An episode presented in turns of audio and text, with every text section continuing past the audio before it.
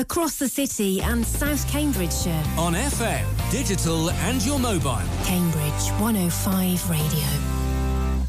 I'm going to read you the menu. It's fantastic. So we get better flavour because of the fen soil. I've drunk more beer since I came here and bought my two barrels than I've ever done in my life before, I think. I shouldn't have said almonds. They don't make it from almonds. so you've got this big sticky mess when you start off. Pizza box pints. My wife's cakes are selling at hot cakes. Brilliant, thank you. The time is right for this sort of thing. Food is everything. Cambridge is right for this sort of thing. What's it like? Conditions. Good afternoon and welcome to Flavour with lots of Cambridge food and drink news and features. In the studio here in Gwydir Street are Sue Bailey and myself, Matt Bentman. Alan Alda is away this week, but we have an absolutely packed programme today, so here is Sue to start us off. Packed indeed. We're beginning with a major interview with Cambridge food writer Bee Wilson, who has received many plaudits for her new book, The Secret of Cooking. Bee will be talking about her new book, what led to her writing it, and about her other work. This week is National Coffee Week, and we'll be talking to Jake Bosworth of Coffee World, the roastery in Milton, about getting the most out of your coffee. We're also going to the new Sri Lankan restaurant takeaway just opened in Barnwell Road. And we've some fish and seafood features too. News of regular seafood pop ups in local pubs, and from fishmonger Ben Roberts, some ideas for making fish pie. Also, our regular features free food in Cambridge, food and drink news, and at the end of the programme, a look at some local food and drink job vacancies. So let's begin. Let's start with Bee Wilson and her new book, The Secret of Cooking. I met Bee earlier in the week and had a fascinating in depth discussion with her. I started by asking how she felt now that her new book has been published both in the UK and in America. Well, it's very exciting and strange in a way because I've been a food writer for more than 20 years, but this is the first time I've written a cookbook. The thing I dreamed of doing when I was sitting at the kitchen table as a little girl was writing a cookbook. I don't think I had any inkling of what food history was at that point. So I feel I've finally kind of made my promise to myself aged eight of writing a cookbook. My mother had things like Madhur Jaffrey and Jane Grigson and all of those classics in the house, and I'd sit and read them at the kitchen table. But she also had the Penguin Cookery Book by Bee Nilson, and as a child, I changed the N to a W. So I clearly did wish that I could write my own cookbook. And what that book is, as listeners will know, so many people seem to have grown up with that book. I mean, it was sort of before Delia Smith, and Delia is much better actually, than goes into so much more detail than the Penguin Cookery book does in her recipes. But it was just a useful, all purpose cookbook. And I think that was my vision of what a cookbook was. It isn't exactly what I've written, because what I've written is full of so many more discursive essays about food and life and how you combine cooking with everything else on your to do list. But I couldn't really have imagined writing the book I've written as a child because it's, it's so much more aimed at people like me who have children of varying ages and work and emails and lots of other busy things to do. And sometimes you're cooking alone and sometimes you're cooking for people. And you need the cooking that makes you feel good about it whatever your situation is. So did you used to help your mother when you were younger as well? Oh i totally did. Yes. I loved cooking with my mother and she was also i realized looking back very generous in terms of just letting me loose to experiment by myself, which is what I did from an early age. We used to watch the Roux brothers on TV, and one of the first things I ever made by myself was was this potato pie, which kind of sounds really, really carby, doesn't it? But it was delicious. It was kind of really delicious puff pastry, and then you layered the potatoes really thinly, and it had cream and it had herbs, and and I remember just feeling so satisfied that that actually came out right. But yeah, no, my mother, one of the first things she made a lot of cheese souffle, which sounds very fancy, but actually it's a really cheap way to get dinner on the table because it's just a few eggs and a bit of grated cheddar, and then we'd probably have that with some baked potatoes or something. But I just really vividly remember the magic of separating the yolks from the whites and beating the whites with her old rotary handheld whisk, which I would now never use, but I have a real nostalgic hankering for that way of whisking an egg. How did you decide to structure your current book? So the, one of the first things that came to me was the title, The Secret of Cooking.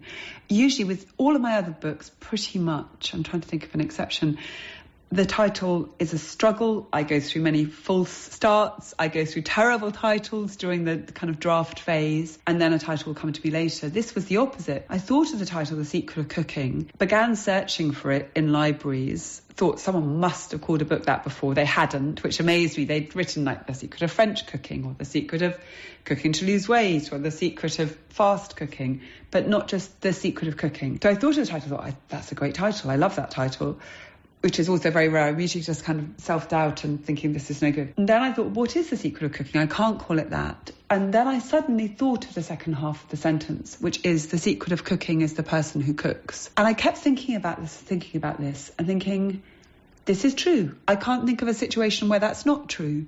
And it kind of explains all of these things that we sometimes get almost quite angry about, like the difference between very fancy, chefy, professional cooking and the kind of cooking most of us are doing every day in our own kitchens. Of course, that's different cooking because it's completely different when someone's being paid for a living to cook. And it should be different. And both things are equally wonderful in their own way.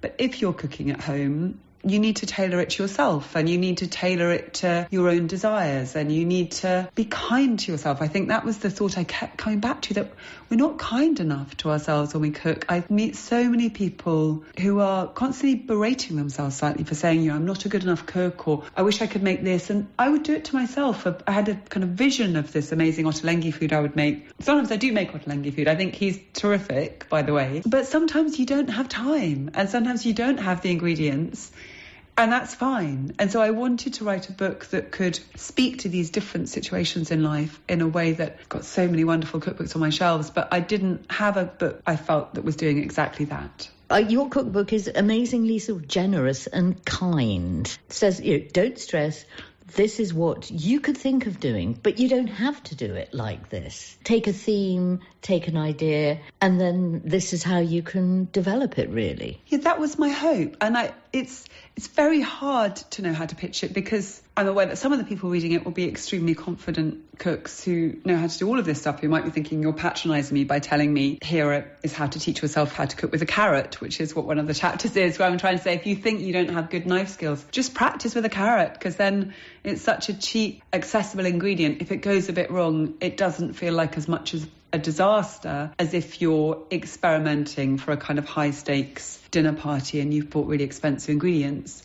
Yeah, I'm trying to say there's always another way of doing something. So pick the way that suits you. And what's been lovely since the book has come out is getting emails from readers and friends and response on social media of even people who have been really brilliant cooks saying, I'd actually lost my mojo a bit and I've read your book and it's persuaded me back in the kitchen and that is exactly the result that I would like. No, that's lovely because often cooking is a daily it, sh- it shouldn't be a daily chore but sometimes it feels like it. It should be a daily inspiration. What are your feelings about the chore side of cookery? I mean my things I I say in the introduction to the book that I think at its best, cooking is a game that you play with all your senses, a game where no one loses. And it's an utter delight. But that is imagining that you're cooking under ideal circumstances where maybe there could be a lovely helper handing you prepped ingredients like we see those people on Saturday morning TV with their lovely glass bowls filled with kind of ready minced garlic and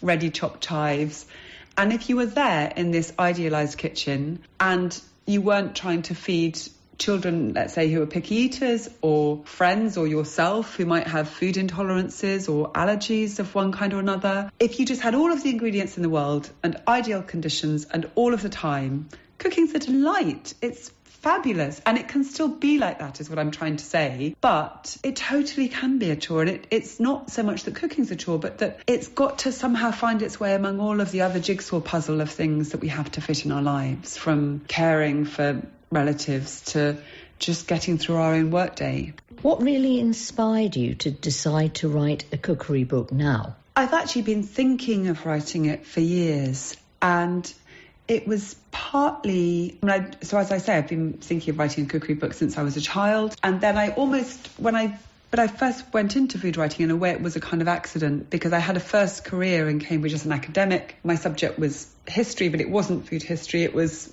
nothing to do with food, and food was my hobby on the side. And then it was kind of a practical, pragmatic thing that my ex husband was an academic, and I just thought it was, I had my first child quite young, and bedtime and bath time clashed with the time that I would be at seminars if I was an mm. academic. Whereas if I was a food writer, I'd begun doing little bits of food writing on the side. For the, I wrote a column for the New Statesman magazine for years. And I just thought, oh, well, this is just nice because I can slot it in around the baby. Whereas an academic career, people manage, but it's that much harder, particularly okay. if your partner is also an academic because he would be out at five o'clock at the mm. seminars. Someone needed to be there.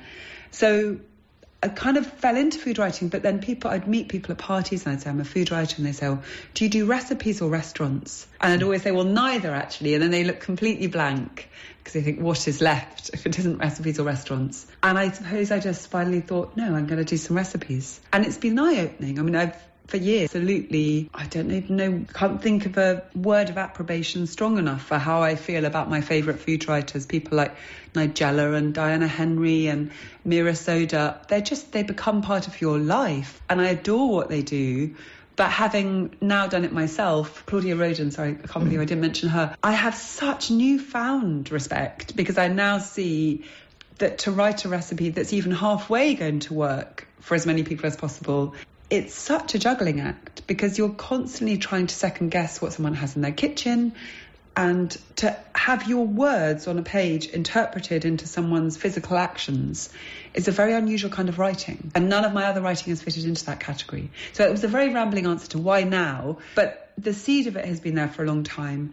But this is the third book I've done. I have a brilliant editor called Louise Haines at Fourth Estate, and a lot of what she does is cookbooks. So I was aware that if I wanted to do a cookbook, to do it now that I'm working with this great editor, and it was an absolute joy to work with her on it. How long did has it actually taken you to write it, and how many times do, have you sort of tested the recipes? It's really I, how long it took to write. I mean, I wrote it kind of in a frenzy during. Mean, my husband left, as I discuss in the book, at the end of the first lockdown, June 2020. Mm. I already had signed the book contract to write the book, so I was beginning to write it. I'd done a few months' work on it at that point. I mean, I'd, by the time you're writing a book proposal, the, the idea for it had been with me for several years by that point. So if I was to add together all the years, it's probably five, six years it took me to write. Actual concentrated writing and recipe testing, I would say about a year. But it was just, it was my pandemic project. It was, I was heartbroken. I was completely not expecting him to leave it seemed to happen to me totally out of the blue. Mm. And there I was with my two younger children in the house. And I kind of thought, how am I going to do this? And then, in a way, it was what saved me because I had to get up and I had to cook.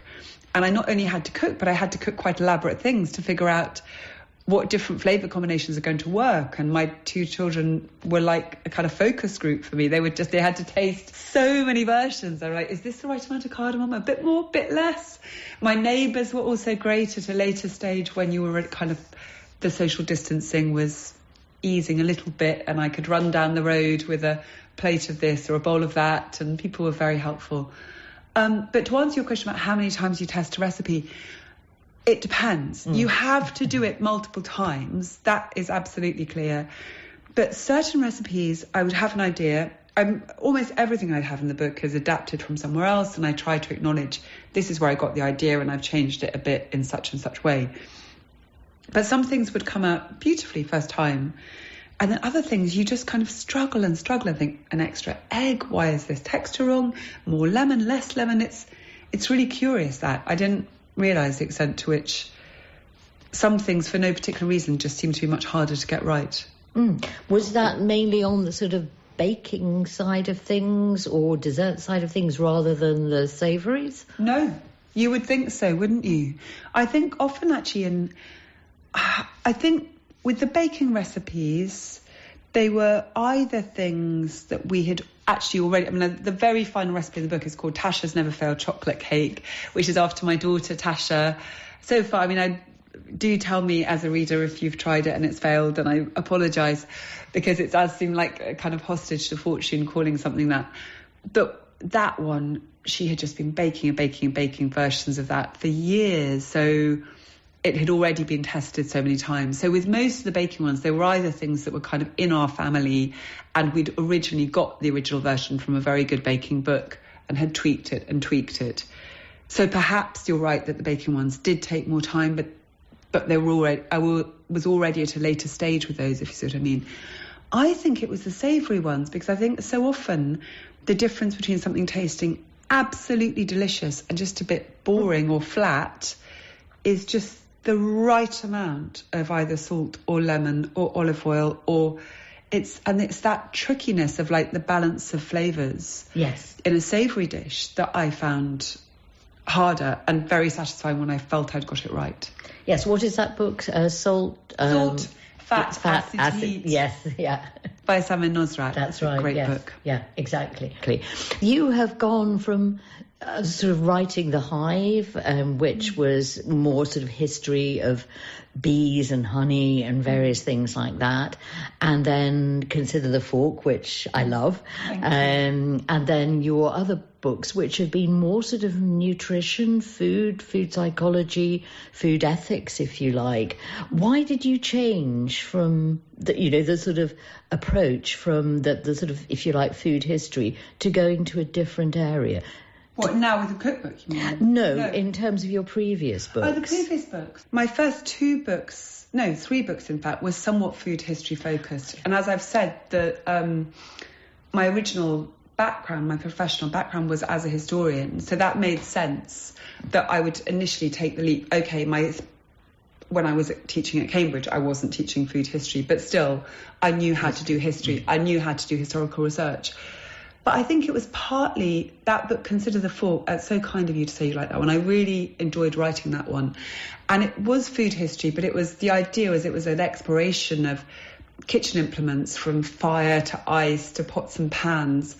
And for that book, actually, because the history goes so far back, you know, looking at things like cooking pots being made 10,000 years ago or you know, fire many, many, many thousands of years longer than that um, and pestles and things, I was having to read a lot of anthropology, mm. which was actually a new discipline to me. And I loved reading the anthropology and archaeology.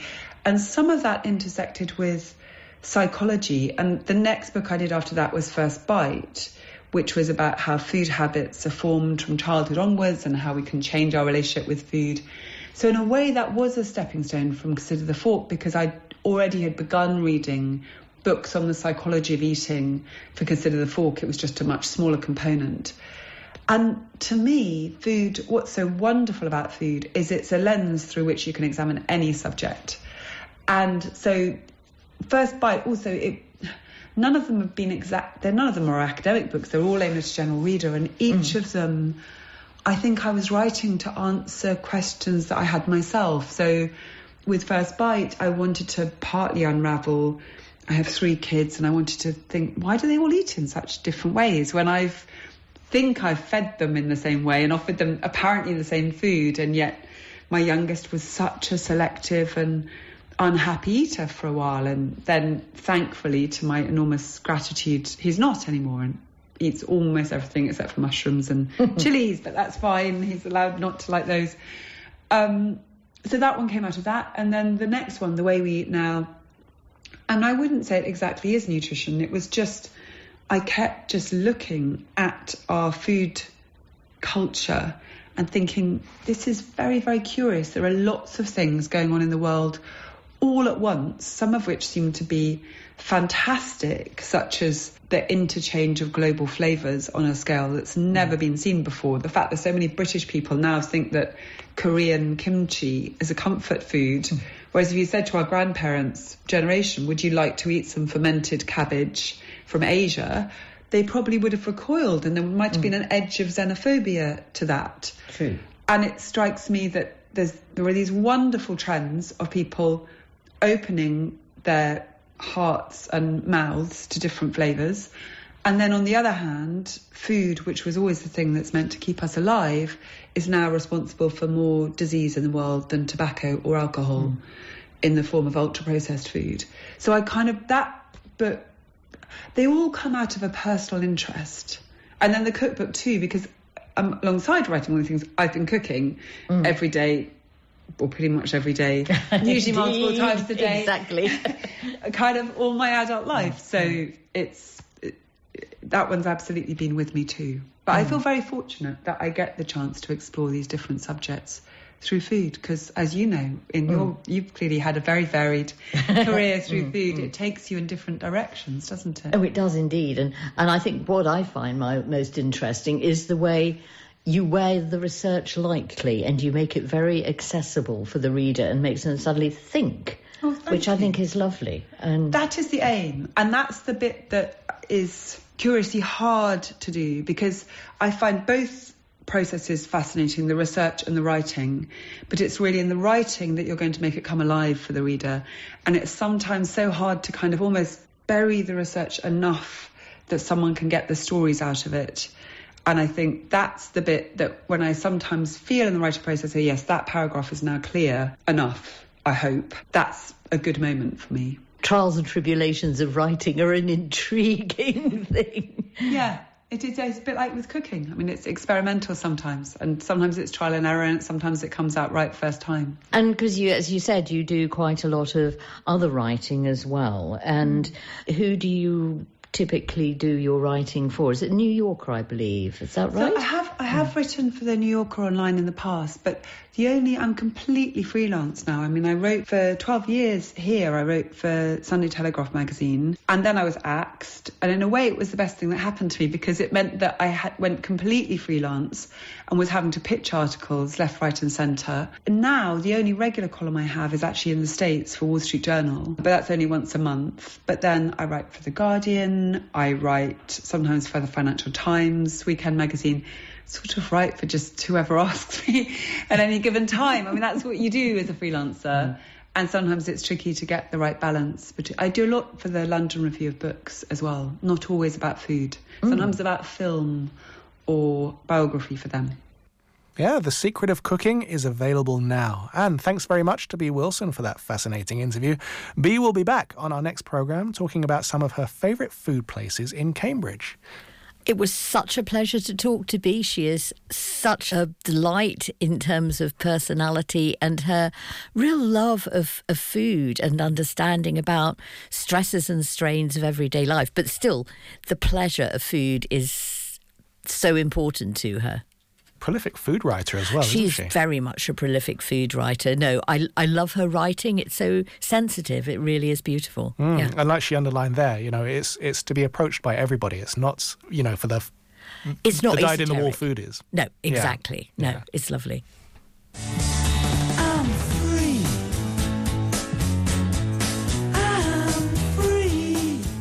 Now, details of free food available in and around Cambridge. The information about what's available and where to get it comes from the Olio app, which exists so that people's or businesses' surplus food doesn't go to waste. Yeah, that's right. And today's Olio for Cambridge shows us that, um, well, I'd like to focus on one particular Olio member today, and that is good old Will Run, who is based on Coleridge Road. Now, Will Run often features in our Olio segment. I think he favours Saturday mornings. And Will Run has come up with the goods once again. He's got Listen to this four cheese baguette bloomers, 22 bunches of bananas, iceberg lettuce, naans, wraps, pittas, paninis, batons, baguettes, loaves, rolls, lots of mixed loose pastries like egg tarts, chocolate twists, almond croissants, cinnamon swirls, all of these to give away. And you're doing a really great job regularly distributing this food will run. You and the other Olio users really do deserve a bit of a salute, even though that is clearly not why you do it. Mm. That's amazing selection there. Isn't Brilliant. Yeah. And another free app is around called Too Good To Go, which has unsold food from restaurants and shops, which is often at less than half price. Rather than specifying each leftover item, the surplus food is simply packaged as a magic bag, ready for you to take home instead of it being binned at the end of the day's trading. Okay, now we're coming to the end of National Coffee Week and the start of a series of features that we have on coffee. Alan went to Coffee World in Milton, which has a large roastery that supplies a good range of coffees, as well as selling and advising on coffee making equipment to businesses and homes. It also has a busy training program where baristas can receive basic or advanced training, and there's training for the home coffee brewer too, so you can get the most out of your coffee. And this is what Alan focused on this time, asking Jake Bosworth, the head trainer, for tips for making a really good cup at home. I'm always aware that the coffee I make at home is not as nice as the coffee I buy in a, you know, in a good coffee shop. I suppose a lot of people use filter coffee or cafetières. Yeah, yeah, definitely. Um, is there are there tips there for get, getting it right or better? At yeah, definitely. Um, I would say ratios are going to be key. Now, brewing methods typically a good ratio is a 1 to 15 so for every gram of coffee um, about 15 grams of water um, this can vary slightly depending on your intensity and the, um, the method you're using. Um, but a lot of it is going to be the quality of the coffee you're using as well. So I always recommend locally roasted. It's fresh, you know, all the oils and everything is still vibrant and alive. If you can, get the coffee as whole beans. Freshly ground is going to be the best thing for you. If you can't, ask the roastery to grind it. Next step from there would be potentially getting your coffee from a supermarket. But at the end of the day, it's going to be yeah ratios and the quality of the coffee you're using. If you get it ground for you, what's the best way of storing it? Uh, so as long as it's in an airtight container, whether that be the bag that it comes in, um, a lot of them now are resealable, or you can just get something with a nice tight lid to yeah. sort of keep the oxygen out. Coffee, when it's ground, as long as it's stored in an airtight container, varying on sort of what container it's in, can be anywhere from a week to sort of three, four weeks. Um, if that was left out into the into the open air, maybe three, four hours. So it deteriorates quickly, and obviously, um, as it starts to deteriorate, you lose that quality and that flavour. So it's about trying to keep it well as nice as you can for as long as you can. Yeah, but if you've got more than will fit in your container, can you put it in the freezer? Will that? Yeah, definitely. Um, typically, I try to freeze just coffee beans, um, not ground coffee. Um, only because when it comes to sort of storing and defrosting it, it can go a little, a little strange. But a lot of places, um, especially a lot of the higher end cafes, um, if you look towards sort of the, the, cafes in London, especially, they are freezing small batches of individual portions of high quality beans, which will, they will then take out, put in a grinder, grind up, and then make the coffee with it fresh um, rather than allowing it to go stale and wasting some very expensive coffee. Right. Okay. So you've got your ratio, which you just said was what one to one to fifteen is always a good starting point. Yeah. You can drop that to about one to twelve. Some methods are even using things like one to eight. If in doubt, Google it. Boiling water. You always want it slightly off the boil. Um, if you're using uh, boiling water straight after the kettle's boiled, you run the risk of actually scalding the coffee. Um, what you're going to do there is going to you're going to increase the bitterness coming out of the coffee because you're sort of scalding it from that sheer intensity of the heat. So always take it off the heat for about 30 seconds as a minimum um, before you then add anything. Depending again on the brew method, you might want to leave it a little bit longer. Uh, it varies recipe to recipe. Right, okay. Anything else to watch out for?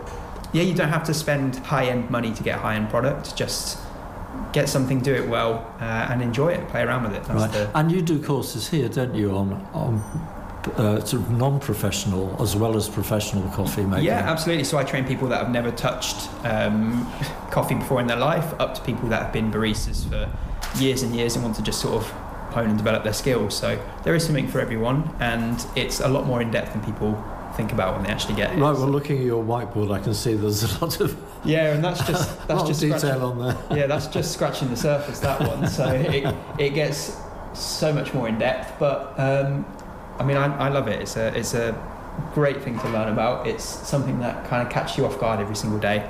Um, and I've, i said to you at the beginning, I'm 12 years in at this point, and I'm still learning every yeah. single day. So it's yeah. Yeah. Well, the coffee you've made me is very good. So oh, thank you very much. I think you've made it. Yeah, I do try. right. Okay. Just last thing, very quickly.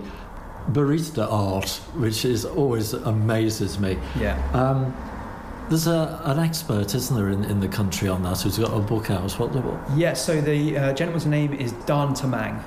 So he's now the six time UK latte art champion. Um, he's magical. When you see him work, it's, it's, it's like he's just hand drawn it. It's, it's absolutely incredible. The way he steams the milk, the way he pours, everything just happens in an instant, um, which for you know as baristas that actually do latte art they can say that you know, sometimes it just doesn't happen sometimes you have to work really hard for it and he just makes it look effortless um, he does have his own book out and i do recommend it to a lot of people it's everything you need from beginners all the way up to um, he calls it his black belt baristas. It's kind of like his competition designs. Um, he's just yeah incredible what he does. Uh, yeah. I, I, read that book every so often it's just that good. Right okay. Well thanks thanks very much jake. Oh no you're very welcome. Thank, thank you for coming yeah, that was Jake Bosworth, head trainer at Coffee World. And Jake will be back later in today's program to talk about how to choose what coffee beans will suit your tastes. He'll be back in our next program too, talking about barista training. And by the way, Coffee World is opening a cafe on its premises soon in Cambridge Road. That's near one of the entrances to Milton Country Park. In the second half of today's programme, we'll be finding out about a new Sri Lankan restaurant and takeaway that's opened in Barnwell Road, and also about two local seafood pop ups happening every week where you can get seafood of really good quality. We'll be getting some fresh ideas for fish pie too from fishmonger Ben Roberts, as well as bringing you the up to date food news and details of local jobs and more about coffee as well. That's all coming up after the two minute break. Stay tuned. Cambridge 105 Radio. On Cambridge 105 Radio, filmmaker Tony Eva explains how the development of our city is now causing springs to dry up, precious chalk streams to disappear, and the iconic River Cam to be badly degraded. All of the water that we use in Cambridge, whenever we turn on our tap, comes from underground, from the chalk. That's water which would otherwise be going to nature, and we've lost that. Crisis on the Cam on Radio Player and Sunday at midday on Cambridge 105 Radio. Rhythms of Southern Africa, a musical journey, is coming to the Cambridge Junction on Saturday, the 4th of November. Brought to you by Promotions, it's a Southern African music extravaganza. Starring South African legend Freddie Gwala, Afro pop star Shedi Malika, the legendary Jays Marabini band from Zimbabwe, rising star Manai Aga Nyabinde, and Lady B. Rhythms of Southern Africa, a musical journey where music and culture unite. Tickets available at shanyai.events or at junction.co.uk.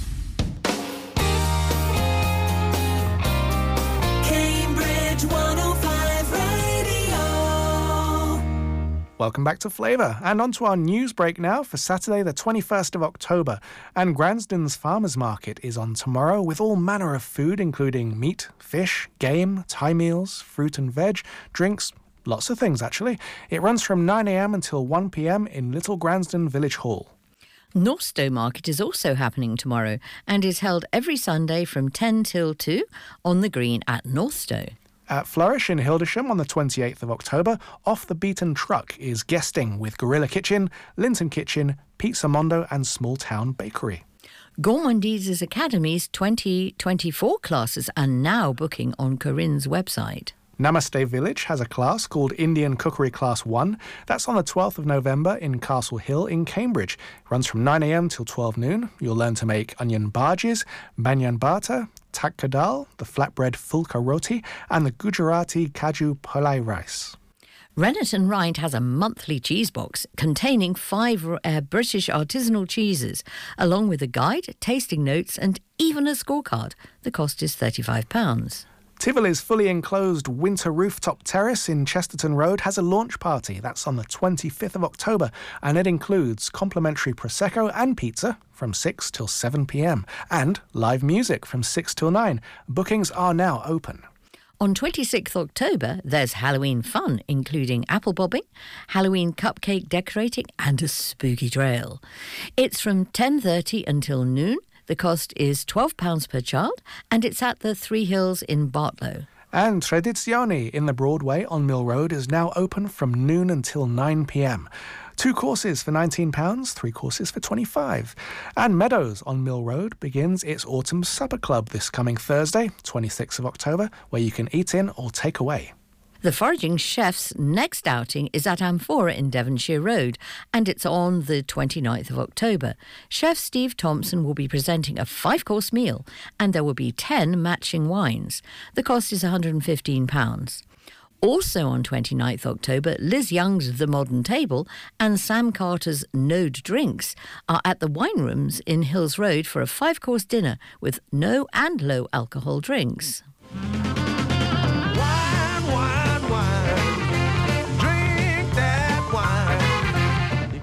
On to some wine news now, and on the 2nd of November, there is a rare opportunity to join Emanuele Barroso from Antinori to taste through their top Italian range of wines, including the world famous Tignanello and Guado al Tasso.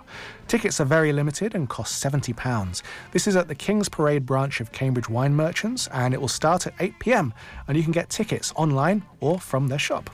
There's a barrel top tasting event at Cambridge Wine Merchants in Cherry Hinton Road on 4th of November. No booking is needed, and you can also purchase a meat and cheese platter to accompany the wine. It runs from 4 till 8 pm. The Cambridge Winter Wine Fair is being held on the 12th of November. There'll be more than 100 wines available. You can try as many as you like, it's all included in the price. 13 local or local ish wine merchants will be present, including Cambridge Wine Merchants, Thorn Wines, Grape Britannia, Bubbly Bandits, the Venetian Wine Bar, and Giffords Hall Vineyard. The fair is being held at the Cambridge University Press's Cass Centre, which is at the far end of Shaftesbury Road off Brooklands Avenue. There's two sessions to this from 12 noon until 2:30 and then from 3 till 5:30 at a cost of £35 for one person or £60 for two. On 15th of November, Thorn Wines is running a wine tasting at Flourish from 7 till 9 pm. They'll cover what is organic, biodynamic, natural, and sustainable winemaking means. There'll be wines to taste and snacks to eat. A fun and friendly night is promised. And that rounds off today's news. So, next up is coconut. Coconut is an important crop in Sri Lanka. They use grated coconut in sambals, which is almost like a national dish over there. In fact, they use coconut in most things. I found a description of Sri Lankan food as spice based, coconut driven, sometimes searingly hot, other times extremely mild. And that is because this week I got to visit a fairly new Sri Lankan restaurant on Barnwell Road, and it's called Coconut. It's been open a couple of months, and it's run by Niroshi and her husband Saminda. People may not necessarily know what distinguishes Sri Lankan food from Indian food, let's say. Mostly my favorite ingredients, herbs wise, curry leaves, pandan leaves, lemongrass, and condiments. I use cinnamon, garcinia, green chili and you use like three different variations to add different taste. And uh, the way that you dry them affects different taste. What are the other other things? uh, ginger garlic turmeric and curry powder. I made my own curry powder actually uh, using coriander cumin fennel for my dishes. Fennel, yeah. Uh, fenugreek also i'm using this is a very busy job for you guys because even though you open at 5:30 p.m. Yeah. you're here all through the all day. Through I start my preparation at 9:30. I do all the fresh vegetables coming in the morning. Then I start prepping. Then all the dishes coming out 5 o'clock, very hot, very fresh. Mm. I enjoy. I don't feel tired. yes, that's the thing. So the preparation of food takes a long time and finding proper ingredients from london takes time and and sometimes it's very difficult to price the items because this place it's new and people expect cheaper prices.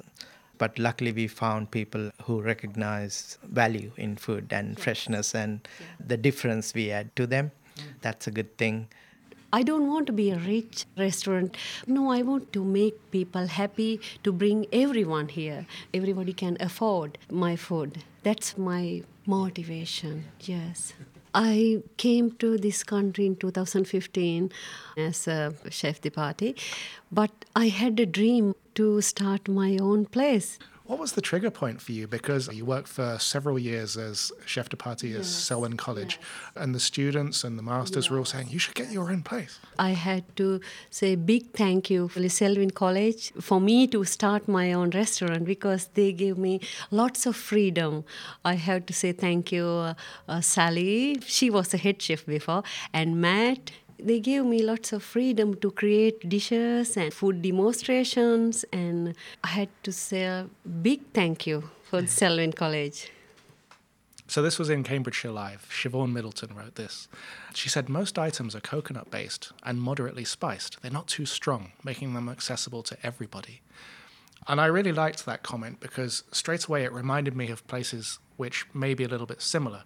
Prana, Indian restaurant. The reason I pick out Prana was because I was so surprised at how beautifully mild so many of their dishes were. I also had a similar experience with a Sri Lankan street food van called Kura Kura. Kura Kura, yes. Yeah. Yes. Now he told me, you know, he's never been to Sri Lanka before, but he fell in love with the food and he is right. addicted to it. It's because I am especially interested in the mild flavor that can be achieved with these dishes. Yeah. When people think about Sri Lankan food from here, they might be thinking of something very hot and strong. And sometimes Indian food and Sri Lankan food and Bangladesh food have been sort of considered single origin, probably. But Sri Lanka as an island, it has been influenced from different Western taste, I think. And at the same time, words like chili, we call miris those kind of words have come from Portuguese language, and Portuguese people introduced lots of different chili variations that are mild. Because I use uh, two type of chilies for my dishes, especially black pork curry is a spiciest dish in our restaurant. Especially for the pork curry, we use spicy roasted flavor, and the fresh chili also. I use that spicy green chili for the pork curry. I think that roasting adds more deep flavors and if you use fresh ingredients it's subtle but at the same time when she uses dark roast curry powder yes. to your pork dish. Yeah, black pork curry. Black pork curry. Once you have used little bit of that thing the roasted curry powder don't let others come out. So you add them later on to keep their flavors, flavors active. Yes. We always like to feed people. Before I start my restaurant, I used to give free food to Olio I enjoy that people come and picking food and they come and say thank you. Sometimes the same people coming to collect my food, but then I categorize. Today I am giving to students. Uh, today I am going to give elderly people, and today I am going to give families like that. Then everybody can enjoy. I did that uh, before I start my restaurant. Now also I start giving some days olio and some days I give uh, my leftover food for the families, mm-hmm. the refugees. They coming and collecting. That's a really interesting point. We cover Olio every episode. Ah. I must have mentioned your name at some point yes. between 2017 and Komala. 2010. Komala, my name was in the Komala. Yeah. There are some families that collect food after we close because we don't keep our food for the next day because no. we can't do yes. that because of the you know the freshness, freshness. i don't want to give keep fridge or freezer so always she likes to make fresh food every day yeah it's like homemade food even though this is a restaurant. We work hard not to put prices up and we got lots of people who has not experienced yes. curries before. Yes. that's the most interesting thing because sometimes people coming here they never had curries before sri lankan food. But now i had regular customers because they they love sri lankan food. That's why i enjoy doing this that's the most important thing you know people. Yeah so we, we've heard that people saying sorry we are not interested in curries, but we invited them to try our food, and then after a while, they really sort of understood the difference and they now keep coming every day sometimes and some families yes, regu- they yes. have become regular customers and some say that they don't even cook at their homes now. Uh, yeah so that's very interesting. It's a very big motivation for us to get going It's a hard job because we need using fresh ingredients every day. We need to do lots of preparations and uh, lots of cuttings, choppings. But I wanted to do that way. I don't want to do the easy way. Even cutting vegetables and keeping them for a while makes a difference. So, if you cut aubergine today and cook today, its dish is very fresh and flavorful. If you do preparation yesterday, it's not the real flavor. Well, if we carry on with the menu, yeah. are you happy to pick out a couple of items, like almost as your opportunity to speak to the listener and say, well, yeah. there's a few things here that we'd really like to champion? Okay. It could be the uh, wholesome veg feast that we offer because Sri Lankan food is like um, yes. rice and curry, rice right? And curry, yes. So different curries and adding different taste and variations to the dish and nutritional balance. So I think wholesome veg feast represent that because it has different items in a single meal mm. made up of different vegetarian dishes. We also offer them individually but people can try them together and that makes a big difference. Some of them are stir fry some of them are coconut curries. They have different textures and having them in a single meal makes a difference right? Yeah. And at the same time if you want you can add fish chicken or pork, and we are expecting to add beef and yeah. mutton later on. Mm. Yeah. And also, we do Sri Lankan street food mm. called kottu roti. So far, this kottu roti is very popular. Mm. We do vegetarian kottu roti, vegan, and meat it's a street food and you should be able to make it very quickly mm-hmm. but at the same time it has like fusion quality to it. It has chinese influences indian influences and it has fresh veggie items that you can taste separately. Healthy healthy meal with lots of vegetables protein carbohydrates all inclusive and at the same time, when it is made as a street food, there might be lots of salt and additives that people put, but we always try to make it more healthy and balanced, right? Yeah, yeah. that's true. That's an important distinction on your menu as well, because you have your main dishes as well as fast food style yeah, dishes, yeah, the kottu roti. Yeah, kottu roti is like that. And at the same time, if you go to Sri Lanka, you'll see lots of Chinese restaurant, but uh, uh, Sri Lankan imaginations of Chinese food. Yes, that's why in my menu so to I represent I and celebrate them. We have added uh, yes. devil, chicken, devil, chicken, prawns, devil prawns, uh, and so, so. these two dishes are very popular here with chicken fried rice and uh-huh. devil chicken and devil prawn. This is our Chinese influence. and at the same time, because this place was uh, Chinese before, and that also sort of uh, we honor them. So still we have some sort of Chinese People aspect to our. For asking Chinese food, they also have something. and we also have fried rice, right? Oh, yes, fried so rice. with fried rice and chicken fried rice and seafood fried rice. Yeah. And the aromatic rice is a very unique uh, Sri Lankan dish, cooked with lots of Sri Lankan mm. herbs and spices. Mm. Uh, it's, it's, it we called uh, aromatic rice. Yes, I have to cook uh, three, four large rice pots every day because aromatic rice is very popular. Uh, yeah. So, coconut has been a large part in our sweet food items that we enjoy, and grated coconut as a main ingredient with uh, cinnamon. cinnamon yes. And we have developed our desserts on having some coconut item, lots of roasted coconut, grated coconut, desiccated coconut, and coconut treacle to make our desserts, right? Yes. It's called bibikkan. Yes, it's very popular. And coconut treacle as a topping. Never heard of coconut treacle before. yeah. So coconut treacle is like when the coconut flower is in its young age that they cut and take the sap out, mm. collect the sap, and then you can make alcoholic drinks out of that. Then early stage of coconut sap makes it's an early so low alcoholic drink like beer. You can ferment it to make it stronger and after that you can make a kind of treacle honey out of that. That is a very popular ingredient to make uh, sweet and we use them in our desserts. Yeah. How do you feel today? Uh, about two and a half months in great because we got lots of customers and we got lots of nice reviews. The good thing is like we started this with the minimum requirements. We brought some tables from home and we brought some pots from home. we home. Had only one ta- two tables. then at least now we have four tables uh, with 18 covers. And I really like people telling us the, the things what they like. And it was feedback that brought us here from Alex Rushmer of Vanderlyle on Mill Road. Ah. He was a uh, MasterChef contestant as well.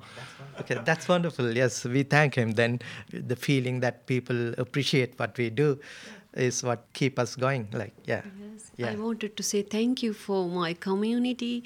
They make us proud. Uh, yes. Proud, yes. Fresh always fresh. That was the key point I took away with me. Only adding things at the precise time to ensure maximum flavour. That was Niroshi and her husband Saminda of Coconut, the Sri Lankan fusion restaurant and takeaway on Barnwell Road. You can check out their full menu online at coconutcambridge.co.uk, and they are getting plenty of praise for their food from all around the city. Well, let's head back to Coffee World in Milton now, where Alan asked head trainer Jake Bosworth about the different taste profiles of coffee. Some coffees are described as chocolatey and some as fruity, but how do you know what you're going to get? Uh, so, on most packets of coffees, you will see first and foremost tasting notes. So, that's something put together either by the farmers or the roasters that's going to tell you a little insight of what the coffee tastes like. Um, the big thing to look for, though, is going to be the roast level. As the coffee is roasted to a darker level, uh, you tend to cook off more of the natural oils. As you lose some of these natural oils, more of the chocolatey and nutty flavours start to come through. So typically, a light roasted coffee, very fruity, very bright, uh, a little bit acidic, which balances well with the fruit.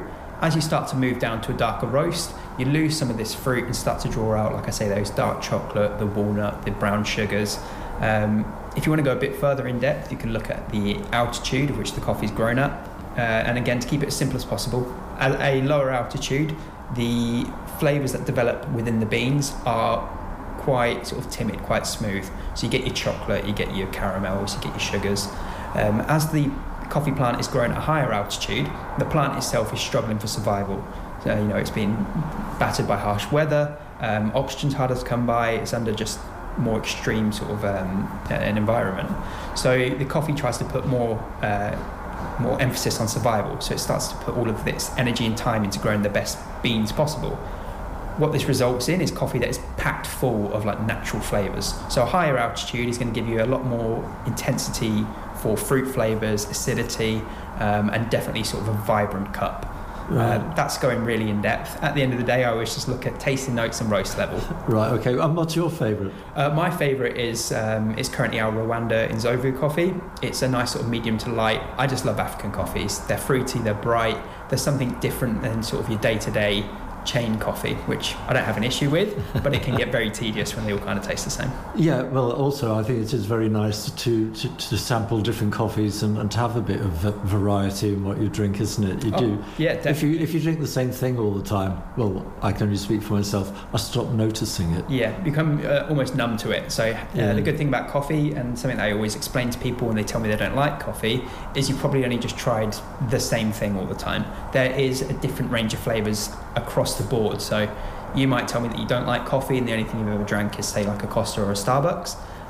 I could turn around to you and say, well, let's try a nice light African coffee, and it tastes like a almost like a fruit salad in your mouth. Something completely different than what you would expect coffee yeah. to taste like, yeah. and it catches a lot of people off guard. Um, but that's the good thing about coffee; it's so versatile. There's something for everyone. A bit like wine, really. A bit like wine, just without the fun side of uh, getting drunk. okay, thanks very much, Joe. You're very welcome.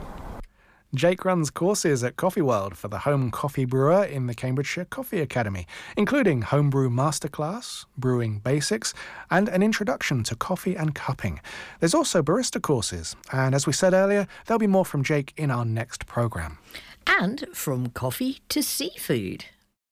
I'm talking to Will the Fish, who is an expert in seafood and an oyster shucker extraordinaire. And you supply a lot of the Cambridge colleges, is that right? I do supply some of the bigger ones, yes. Well, I came across you in the Hoops Public House in Barton when you did the most amazing sort of seafood pop up, and that was on a Friday not too many weeks ago. The best oysters I have ever tasted in my life, and they were amazing. Uh, those scallops of ceviche and amazing oysters. This is a really good year for oysters. It's terrible year because the water has been so warm. Algae count is high, therefore you need to go further north for the colder waters to have the best oysters. Because often people say Mersea oysters are really good, but is that only at certain times of year? Everybody wants to promote their own oysters. Probably the best oysters in the world have been considered for many, many years Orford Ness. They are very good oysters. You were saying virtually you almost chase oysters around the coast. You're saying now, at this time of year, from Ireland. Now, Northern Ireland. Uh, they were in Scotland because we've had a really warm summer, and you should now follow them south. I still think my favourite oysters that I've ever tasted have come from west coast of Ireland. Equally, I've had fantastic oysters from Orford Ness. I've had them from uh, Lindisfarne. And you're going to be going down to an oyster festival fairly soon to start shucking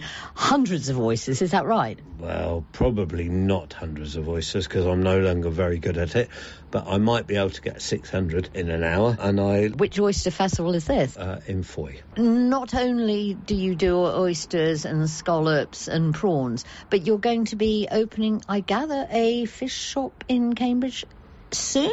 Do you have any details yet? No, no, because uh, the place I had planned, um, unfortunately, has fallen through. So it looks like, watch this space in about April now. You're going to be coming to the Hoops pub on Mondays, is that right? Every For Monday, s- Tuesdays in the Clarendon, just like a little pop up. That's uh, not that's not how to um, obtain the f- fresh food. That's just how to taste whatever we happen to be catching that week. Yeah, you sound very enthusiastic there, Sue. Well, yes, the oysters were amazing, and I've had a few more from him since. Brilliant. and also, what's good news is from the 28th of October, he's going to be having a seafood fridge at the larder in Burwash at Barton. Good.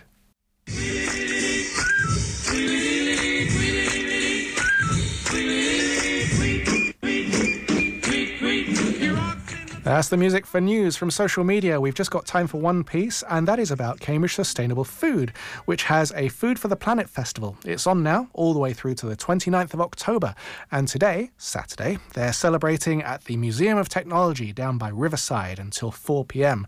And there'll be events throughout the week, like a cooking workshop and at the Grand Arcade, uh, a gardening meetup at Empty Common Community Garden, and Apple Day at the Botanic Garden.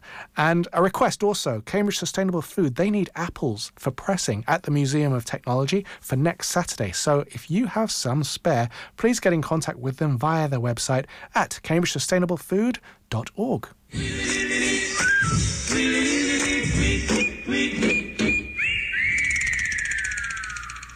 Now it's our regular slot with fishmonger Ben Roberts, who sells his fish every Saturday in Grantchester Street from 8:30 till 12:15. In these short features, Ben gives ideas for some easy to cook fish dishes. Ben, we're coming up to pie weather. What about fish pie? Can you get a good fish pie? You can, yeah. Well, fish pie is it's down to the taste, really. I mean, some people don't want smoked fish, some people don't want salmon, some people want just all white fish, some people like just smoked fish and salmon. It's individual people want different flavours in their fish pie. For me, I would use pretty much half of the pie is white fish and a quarter salmon and a quarter smoked. And the whitefish can be anything from cod or haddock or ling or monkfish or rockfish, anything like that. Something with a bit of meatiness to it. Because you, the last thing you want when you take a scoop out the pie is it's just blended into a mush. And so you want the nice bits of flakes. And smoked fish does that, stays together in flakes, and so does the salmon. So it, it's texture as well, I think, more than anything. Right. Do you like it with anything else in? I mean, like, for example, do you like having an egg in the pie or spinach in the pie? Or, you can do, yeah. Are you a, pure, are you a fish I'm, purist? I'm pretty much a purist, uh, but I, I do. thought you might be. I, I, I, prawns and things like that, I like to put in it as well. But yeah, I'm not. I'm not a fan of eggs in fish pies. Um, I, we've, my wife is a chef, and we've had it with, with vegetables in as well. So it does work with certain ones, spinach and uh, leeks and things like that. But yeah, eggs is a, it's a bit too far for me. and the topping is, would be mashed potato. Mashed potato, and sometimes with a bit of grated cheese and put under the grill just to yeah. that. Are there any fish pies that use pastry? Is that a thing? I'm not sure. I'm sure you could, because, but it's just be a little bit wet. You would have thought for, yeah. for Mind a fish you, pie. You can have things like salmon Wellington. Yes, yeah, but I think in a pie because you've got a lot of liquid in it. Uh, the base would be a bit soggy bottom. I think. Yeah. well, we, yeah. soggy bottom. we all know that. And Ben will be back next time talking about fish stew.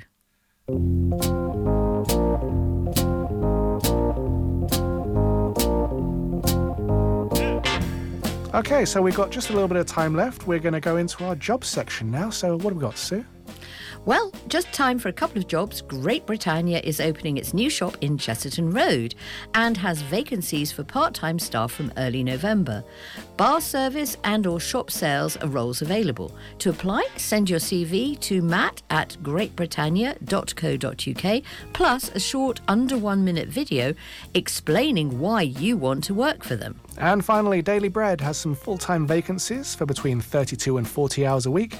Deadline for applications is noon on the 5th of November. Details can be found on the Daily Bread website. All of which brings us to the end of today's programme.